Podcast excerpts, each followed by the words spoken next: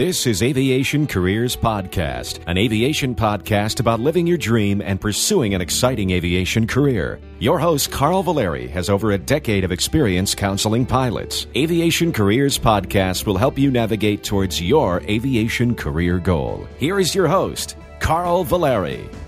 Welcome to episode 17. Many look upon flight instructor positions as a stepping stone towards another career goal while earning poverty level wages. Other instructors are able to command six figure incomes and pursue a fulfilling career, helping create knowledgeable and safe pilots. One of the misconceptions in the aviation industry is that flight instructors will always make less than minimum wage and will live in poverty until they obtain a better flying job. Today, I want to debunk this myth and help you become a successful flight instructor who has many students and is able to make a great living teaching. First, a word from our sponsor. This episode is brought to you by Audible it is important to keep motivated and informed when you are pursuing a career.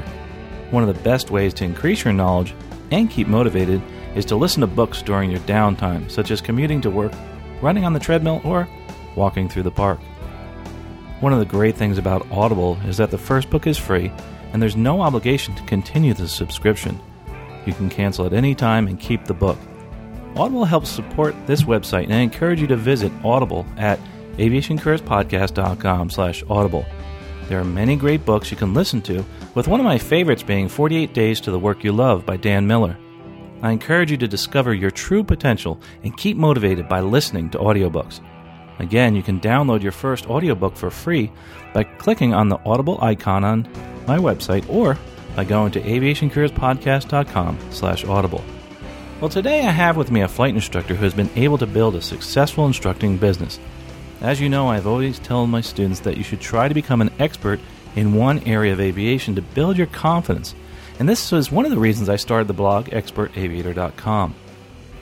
Becoming an expert in a specific area of instruction will help you build your client base and will also build great confidence which permeates through to your students. I'm excited to have with me an instructor who is truly the expert of the glass cockpit and has built a successful instructing business, Max Trescott. Max is author of two of the best handbooks on glass cockpit and GPS flying. He is also the 2008 National Flight Instructor of the Year.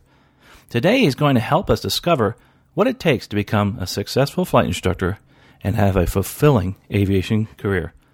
Welcome to Aviation Careers Podcast, Max. It's great to have you here. Thanks, Carl. Great being here. Well, Max, you know, it's uh, we talked about being a, a, successful flight instructor, and and you know, you've really done a great job. And as I said, you know, 2008 National Flight Instructor of the Year. But you know, the the most pressing question I have of everybody when they, they're into aviation is, how did you get involved in aviation? well, I just got very lucky. I I had a good instructor. and I think that's how we all start. Yeah, and that's important, isn't it? It's uh, and that person will spur your passion. I know that for me that happened too. But uh, where where did you start flying? Uh, I grew up in the uh, the backwoods of uh, northern Pennsylvania, a little town called Wellsboro, and there's just a one very small airport there with one flight instructor who was the guy that ran the airport, and the airport, in fact, is now named for him, uh, Dick uh, Johnston. He was a, uh, a Pennsylvania Pennsylvania flight instructor of the year, and gentleman who was oh probably in his early 50s when I was 15, and he was the one that helped me become a pilot. Now, you didn't actually pursue a career in aviation per se right away. You went into you went a different route. You started when you were young flying, but you uh, decided to not do that as uh, as your career. You went into business, correct? Yeah, that's true. I when I was getting my license, um, I knew that it was for fun. I didn't actually contemplate, uh, you know, doing a career. I think I did have the momentary thought about, ooh, maybe uh, the Air Force, and then of course they check the eyes, and then you go, eh, well, maybe not. but uh, yeah, I, I, um, went to college and had uh, degrees in uh, psychology and electrical engineering and uh, thought briefly about getting in the broadcasting business. I'd worked at about five different uh, radio stations, and then uh, kind of thought, nah, might as well go straight. And got, and I say that just because you know broadcasting is such a crazy, fun, you know, wild field. Um, but I ended up uh, working for Hewlett Packard for 25 years, uh, which, of course, at uh, one point, it's one of the world's largest computer companies. Yes, Hewlett Packard. Who doesn't know that name? But you're right about broadcasting. It is crazy. That's actually where I got my start was in television, and and it is uh, it's definitely varied. Especially it's similar to the aviation career here. But now you went through these many years at Hewlett Packard. Did you fly? I did. You know, I, I think uh, the worst year I ever had, I only flew three hours, but for uh, many, many years, I probably averaged between 30 to 40 hours a year. So flying has always been a constant uh, part of my life, and it's just uh, kind of gone up or gone down depending upon, uh, you know, time and money and things like that. Uh, I didn't actually become a flight instructor until 2001. So for a while when I was at HP, I would uh, teach on weekends. In fact, I was having so much fun. I I would literally teach eight hours on a Saturday and uh, you know maybe half of a Sunday, and I and I did that for uh, for several years while I was still at HP. And now you, you said you, you didn't start till 2001, and now your your life revolves around being a flight instructor. That's a, a, definitely a big change. And there's a lot of folks that I talk to, and especially people that listen to this podcast, that want to change careers to being a flight instructor later in life. And they're like, "Gosh, do you think I could do it?" And I tell them, "Yes, you sure can." And one of the things I tell them they should do is just learn something, become an expert in something. Just like I said, the reason I started my website, expertaviator.com, is you know, I try to tell students become an expert in something that, that'll really make you confident. Now, you've become an expert in, I think you're the, the best in the field as far as glass cockpit is concerned and learning glass cockpit. How has that helped you in your business as far as flight instructing? Well, it's helped me in a, in a lot of different ways. Uh, in for me, I of course live here in Silicon Valley. Everything is constantly changing, and so it, it's kind of part of the DNA of, of living in this part of the world. And so, from an aviation standpoint, I was always kind of interested in what's new, what's on the cutting edge, you know, what's uh, what's changing. And of course, for the first uh, thirty years of my you know aviation activity, the answer was nothing. was, I mean, the airplanes that we flew in 1970 substantially the same as the ones we flew in you know the 1990s. Um, but then uh, that changed radically in 2004 2004, well, 2003, if we look at the Cirrus, uh, when glass cockpits uh, first started coming into GA. And so I kind of zeroed in on that quickly as something that was extremely interesting to me and uh, just decided that, uh, you know, focus makes sense. Certainly in other parts of my, uh, you know, previous life, tried to, you know, zero in and focus on, on something and uh, that just seemed like a, a really fun uh, you know mix of my interest to uh, become an expert on glass. And, and, you sure have done that. As a matter of fact, I, we were talking offline here. This is one of the things that I'm trying to do is get to know the G1000. And when I went to the flight school here to get some instruction, they told me, Carl, pick up the G1000 uh, glass cockpit handbook. And I said, You mean Max Trescott's? And he says, Yeah, that's the one. I said, Oh, I read his other one, GPS and WAAS, another great book that you have. But you really have come, become known as the person who knows G1000 and knows the glass cockpit. You're the go to guy now. And, and I fell into it very accidentally, I have to, I have to tell you, in terms of writing the books. Um, I always had, uh, you know, was involved in you know various you know writing projects or you know some publishing projects when I was at uh, HP. Um, but it was only when I went to the factory in 2005 to pick up a new uh, 206 with the owner, and I went through the G1000 training, and I thought, holy cow, this is really hard. Why why is this so difficult? I'm a smart guy. Why am I not not getting this? And I came back from the factory with uh, 20 pages of notes, and I thought about it for a couple weeks and I thought, you know what? The problem is there are just no good training materials out there. And so I, kind of wrote the book that I wish I'd had when I was, uh, you know, learning the uh, the system. And uh, I guess that's really resonated well with people because most most people say, wow, this looks like it's written by a pilot, not by a, a tech writer. And, it sure is. It's very well written. Now, one thing, let's back up here. You fell into it by accident, and a lot of us do. But the difference is you actually followed through, and, and you were able to produce this this book and also these other classes. And, and that's one of the things I want to key in on. A lot of people think that you know they there's nothing out there I can't add to any of this business of flight instructing, you can. If you see something, anything that you feel that you're interested in and that you want to pursue, go for it because there may not be somebody in your area, say, for instance, uh, aerobatic training. I have a friend just bought a super decathlon and it's in New Jersey. It's in an area where you can't find aerobatic instructing. He's doing great with it. And, and, that's the thing. You just have to move forward. You have to put your foot forward and, and, and go for it. And the same thing like, like with this podcast, Aviation Careers Podcast, nobody else was out there doing it. And we just jumped in and decided to go for it. And that's something that I think is really important is to, to become, like you said, an, expert in this glass cockpit, this G1000, there's a lot of other people out there now that have become experts in it because of you and actually use your book when they're teaching. It's pretty interesting.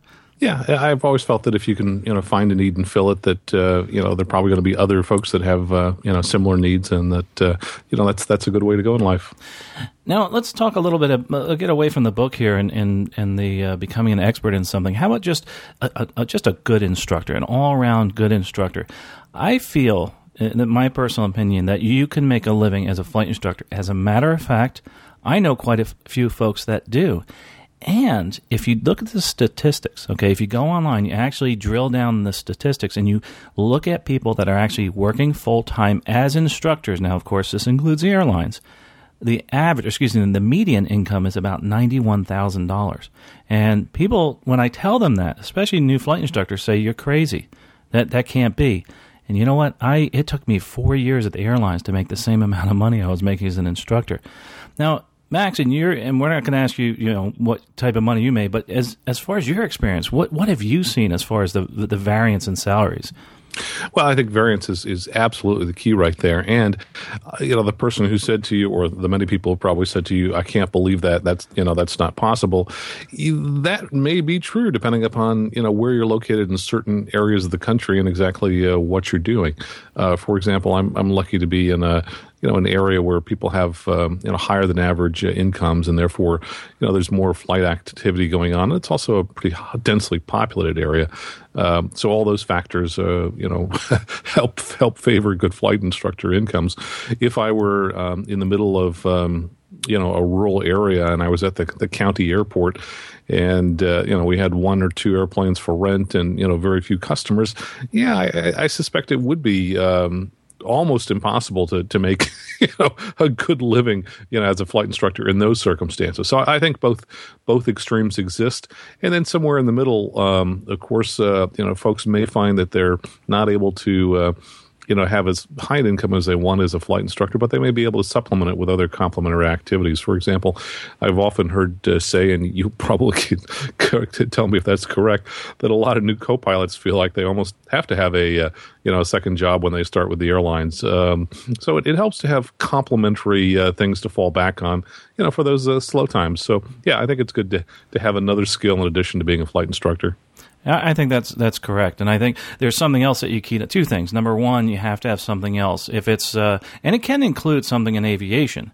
I, I right. know people that sell airplanes. I know people that detail airplanes, and they do there really well with that. Amazingly enough, uh, I had no idea that there's people out there that that do this cleaning that come to the airport, and uh, you know, there's all these different jobs. It's amazing but they but they love the instructing and i say hey listen keep doing it uh, the one thing that you said about demographics, I think that's important. You have to know where you are and and what type of audience you have. I have a, a great audience in an airport that's just 25 miles away, but the airport that's closer to me, it's not. There's not quite the, as big of a client base.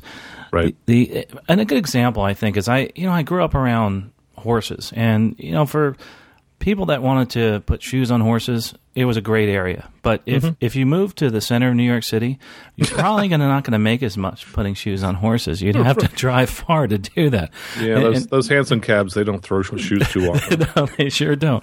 and, and that's similar here. Is that there are so many airports that do very well, and there's something that appeals, you know, to people because of that airport. Uh, for instance, I fly off an island, and this island airport is just terrific. People want to come there just to look around, and mm-hmm. I get a lot of my customers that way because it's such a serene and, and, beautiful place.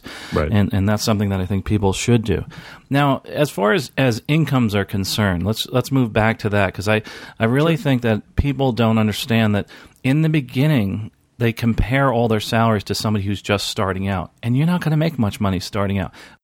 So when you're a new instructor, it's hard to really sell yourself and, and, and actually to command the salaries of say somebody who has a lot of experience. You know, I have most of my thousands of hours of flying in the system IFR, so normally people hire me to actually teach them instrument flying. And that's something that I, I actually want to go do commercial ratings and lazy eights, eights on pylon, chandelles, but you know what? I have to go where the money is too. And that's something I think that you keyed on, in on, is that you really have to know your market and you have to actually go towards those jobs that, that will make you enough money so you can make a uh, living and survive on the flight instructor. It's interesting. You also what you said in the beginning. People working at the airlines usually have other jobs, and and that is so true. I mean, most people have uh, extra jobs, or uh, what they do is try to pick up as many hours as they can flying. And I think that's the same uh, same in flight instructing too. But now, now that we've we've talked about some of the challenges, how how does someone go about building their business? You know, I have a few ideas. Uh, for instance, I'll throw one out there.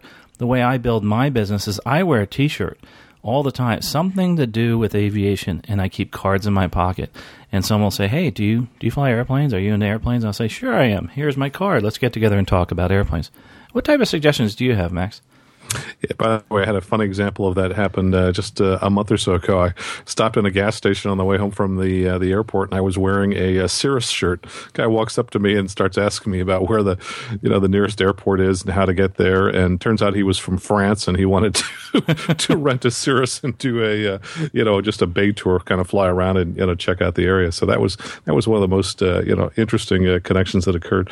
Um, I think uh, that if I were to write a book on how to do that, I, I wouldn't do it because that book has already been written, and it's called the the Savvy Flight Instructor, I believe is the title by uh, Greg Brown. Greg Brown was the uh, 2000 National Flight Instructor of the Year, and he's also a uh, contributor to um, Flight Training Magazine, which AOPA uh, produces.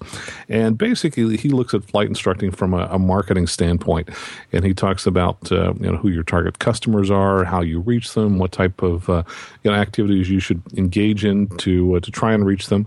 And I'll just throw out a, a couple things that probably are in the book, but certainly are the top of my mind when when I think about this certainly having uh, good word of mouth is probably one of the best ways to get uh, you know new uh, new clients. And by that I mean your current customers are your best sales for you. They are the ones who will refer you to uh, to other people who are interested in, in learning to fly. And so you really need to treat those people extremely well. And you don't have to, and, and you don't want to be shy about occasionally asking them uh, for referrals. You know, just send them a note every once in a while. Hey, how's it going? By the way, you know, I'm looking for uh, new clients. If you know of anybody, let me know. And I, and I think that can be an extremely uh, productive uh, avenue. And the other avenue that I see working very well, at least for people in this area, and I imagine it works well in other parts of the country as well, is just having a, a website that talks about uh, you know what you do and uh, you might even promote it through uh, you know ads in uh, Google or Facebook or things like that. So having an online presence, I think, is just a you know a key complementary activity to to good word of mouth. I think that's a great idea. I mean, it's uh, I, I, find that most of my uh, students come from people that have referred me, uh, for, and they've been terrific clients. Yeah, people want to help. So all you need to do really is just kind of ask your current clients to uh, you know, help you out and find some new ones. Now, you know, uh, Max, let's let's talk a little bit about the some advice you might have for people that are finishing a career, changing careers, and just want to flight instruct. For instance, I, I, assume that you you retired from what you did, and and we have many listeners that are very interested in doing making that transition. What were some of the challenges to doing that, and what advice can you give?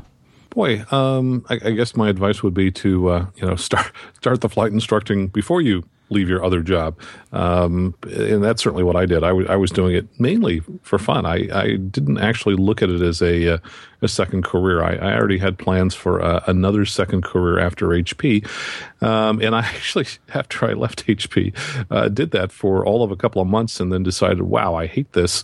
Maybe maybe I'll just flight instruct for a while until I figure out what you know what next. And of course, I'd already been flight instructing for several years. Already had a you know a, a good weekend business, and it was easy to grow it uh, from there. So I, th- I think. Um, if you are lucky enough to be able to do those things in parallel, that is, uh, develop your your new uh, you know flight instruction business while you're still getting some income from your old business. That's a, a great way to uh, to kind of bridge the the financial gap there. If you're not lucky enough to do that, you may have some lean uh, first few months as you uh, you know try and uh, build business from you know from scratch from from start. Um, but you know, it's like anything else. You know, throw throw yourself in at it, and uh, you know, work hard, and uh, you generally can be successful. But again, that goes back to the caveat, which is you might have to move.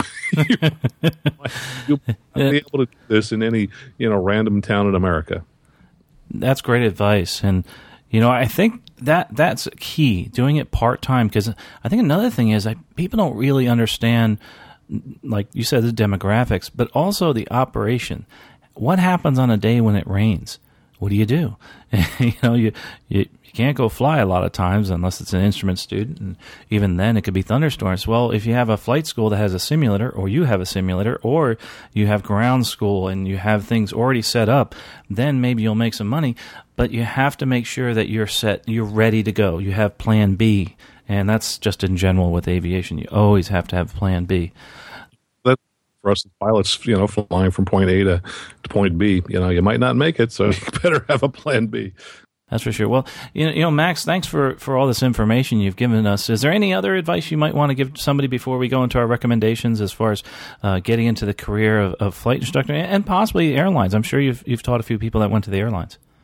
Uh, yeah, I have. I, I think uh, probably the biggest piece of advice I would offer is to uh, you know follow what you love. In other words, if you're looking at flight instructing as one of those things that you have to do to build hours to to get to your airline career, maybe you really shouldn't be a flight instructor. Um, because there are probably other ways that you can you know build those same hours. Um, so I wouldn't look at um, you know I, again I would go back to the original advice, which is you know do do what you love. Uh, and, and, I will tell you that uh, flight instructing is far more enjoyable, satisfying, and uh, just pure fun than than I imagined. Um, I, I, used to think uh, when I was flying around on my own that uh, you know flying was fun for its own sake, just me in the airplane, you know, put put putting around.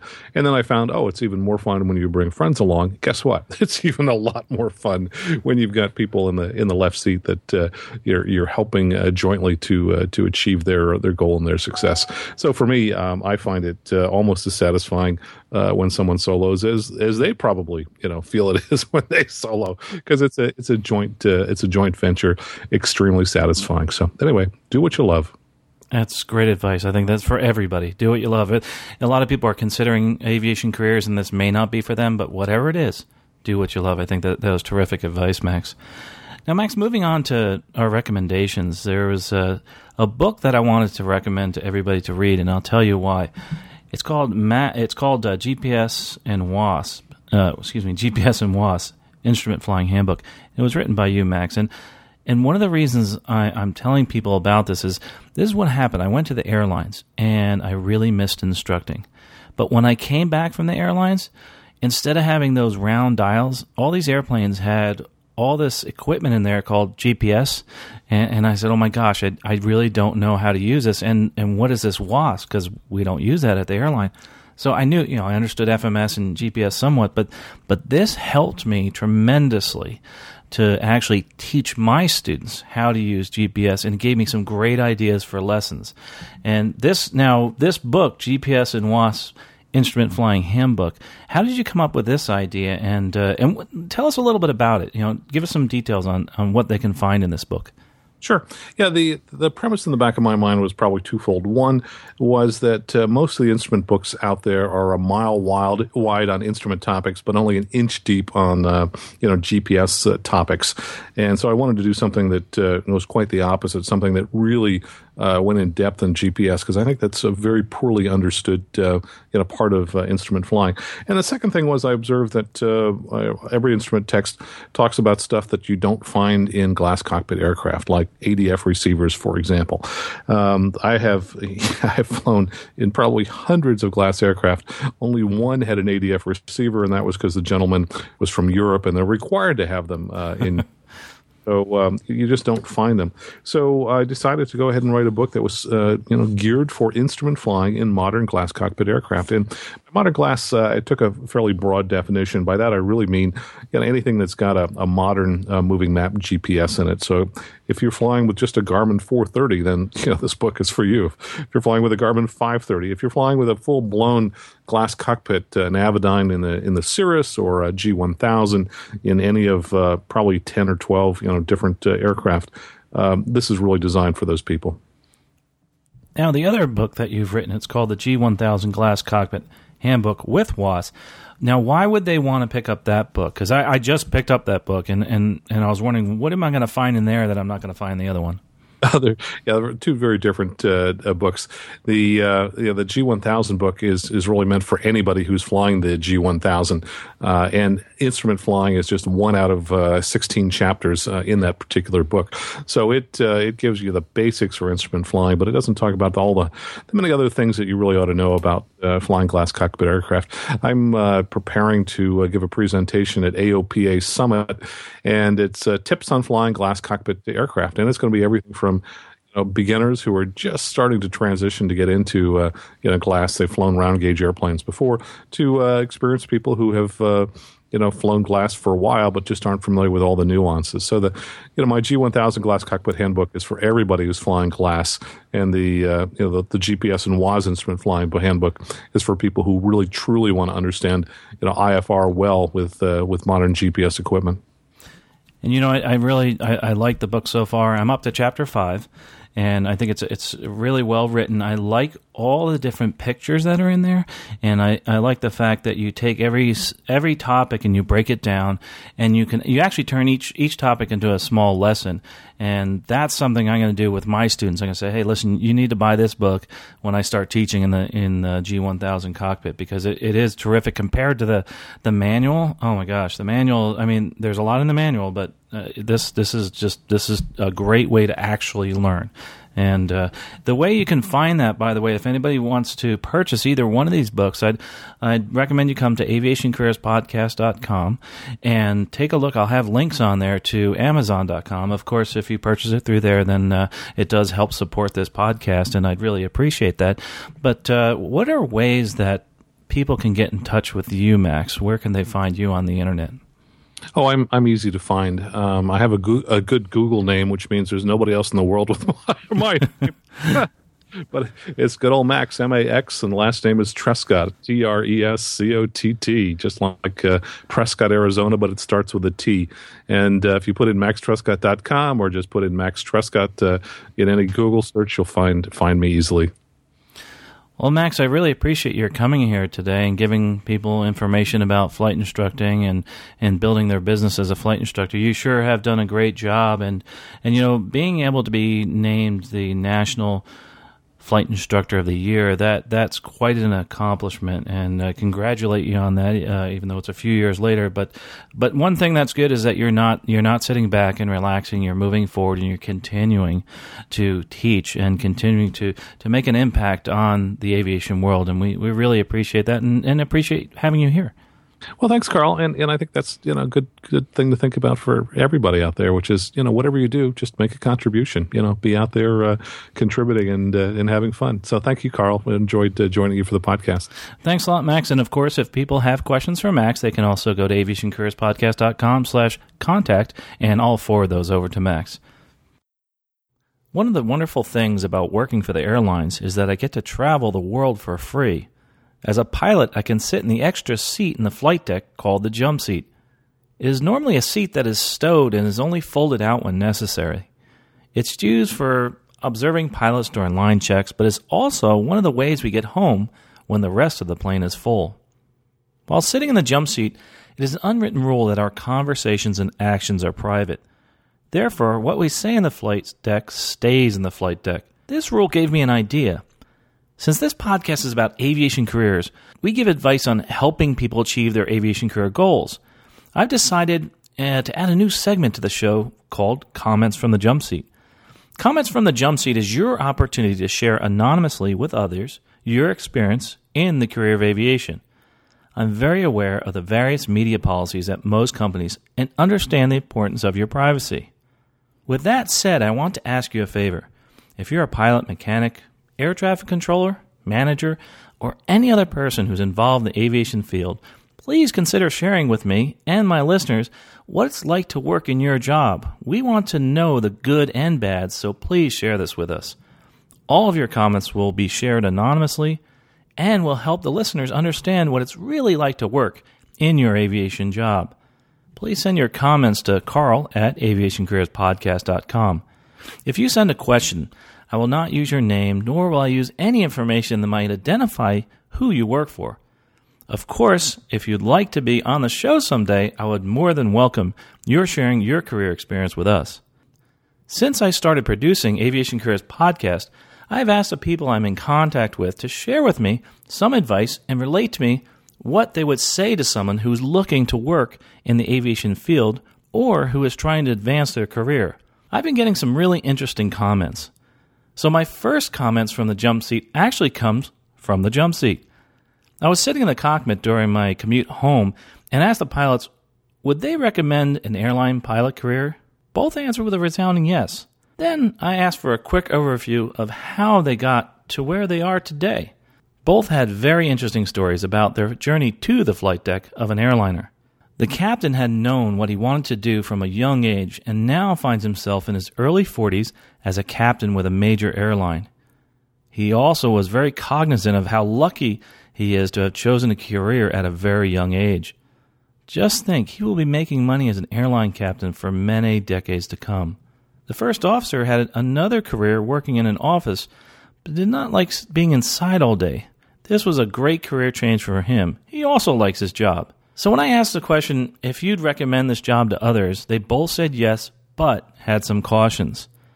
If you want to be home every night, especially while you are working your way up the seniority list, this may not be the job for you. Some other challenges some might have are the fact that you are away for many days at a time and can't help out around the house. This is especially true if you have a family.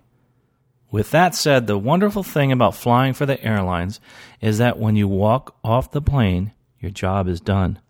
No calls from the office. When you're done, your work is done. And even though you're gone for days, you're also home for many days and have all the time at home to concentrate on your family or other interests. The other advice the captain gave us was this is not dozing for dollars, the job everyone thinks it will be. Dozing for dollars is a reference to how we as airline pilots get paid lots of money for traveling the world while doing little work and is so boring that we find ourselves dozing off. This, of course, is far from the truth. The captain said it is important to know it is your responsibility to make every flight safe, and there is much more to think about than simply pushing the autopilot button, sitting back, and relaxing. A great point from the captain. The captain further stated that he hears all the negative comments that airline pilots many times complain amongst themselves, but you must take these complaints in context. If you asked most of them if they would quit their job and do something else, most of them would say no, and some would say, What are you, crazy? Then I'd have to work for a living.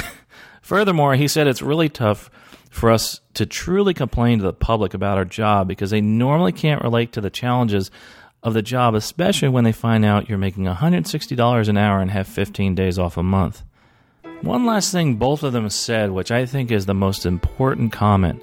If flying for the airlines is something you want to do and you can deal with all the impacts on your personal life, then you should give it a try and don't wait. This job is all about seniority, and the amount of money you make in an airline is dependent on the age you get hired because the pay is based wholly on the number of years you have worked for a specific airline. I want to thank both the captain and the first officer of this flight for being frank and sharing their experiences with us. If you are listening, thanks from, from myself and from my listeners for the great advice. And this is the first of a series of comments from the flight deck. I hope you enjoyed it. Well, thanks for listening to episode 17 of Aviation Careers Podcast. I really enjoyed bringing this episode to you and talking to Max Trescott about becoming a successful flight instructor. It's also interesting to hear from those folks that are actually flying in the airlines and hear some really good comments about what it's like to be a pilot in the airlines. If you enjoy this podcast, I hope you consider maybe helping contribute to it by uh, shopping at Amazon.com. You priority shop there now. The best way you can do that is go to aviationcareerspodcast.com slash Amazon or click on the Amazon link on my website at Aviation Careers Podcast. All the proceeds go to helping this podcast and helping me bring this podcast to you. One of the best ways to get in touch with me is at aviationcareerspodcast.com slash contact or click on the contact button. You can also leave a comment uh, or suggestion, or questions at 347 My Wings. That's 347 My Wings or 347 699 4647. You can also find me on Twitter at Flying Careers and on Facebook at aviationcareerspodcast.com. Thanks so much for listening, and I can't wait to talk to you next episode. Safe flying. You have been listening to Aviation Careers Podcast, an aviation podcast about living your dream and pursuing an exciting aviation career. This aviation podcast is produced by the Valeri Aviation Corporation. Although host or guests may receive compensation for products and services discussed in this podcast, compensation never influences our opinion. Before purchasing any product or service, you should always do your own research. Music by Billy Wheeler. All rights reserved.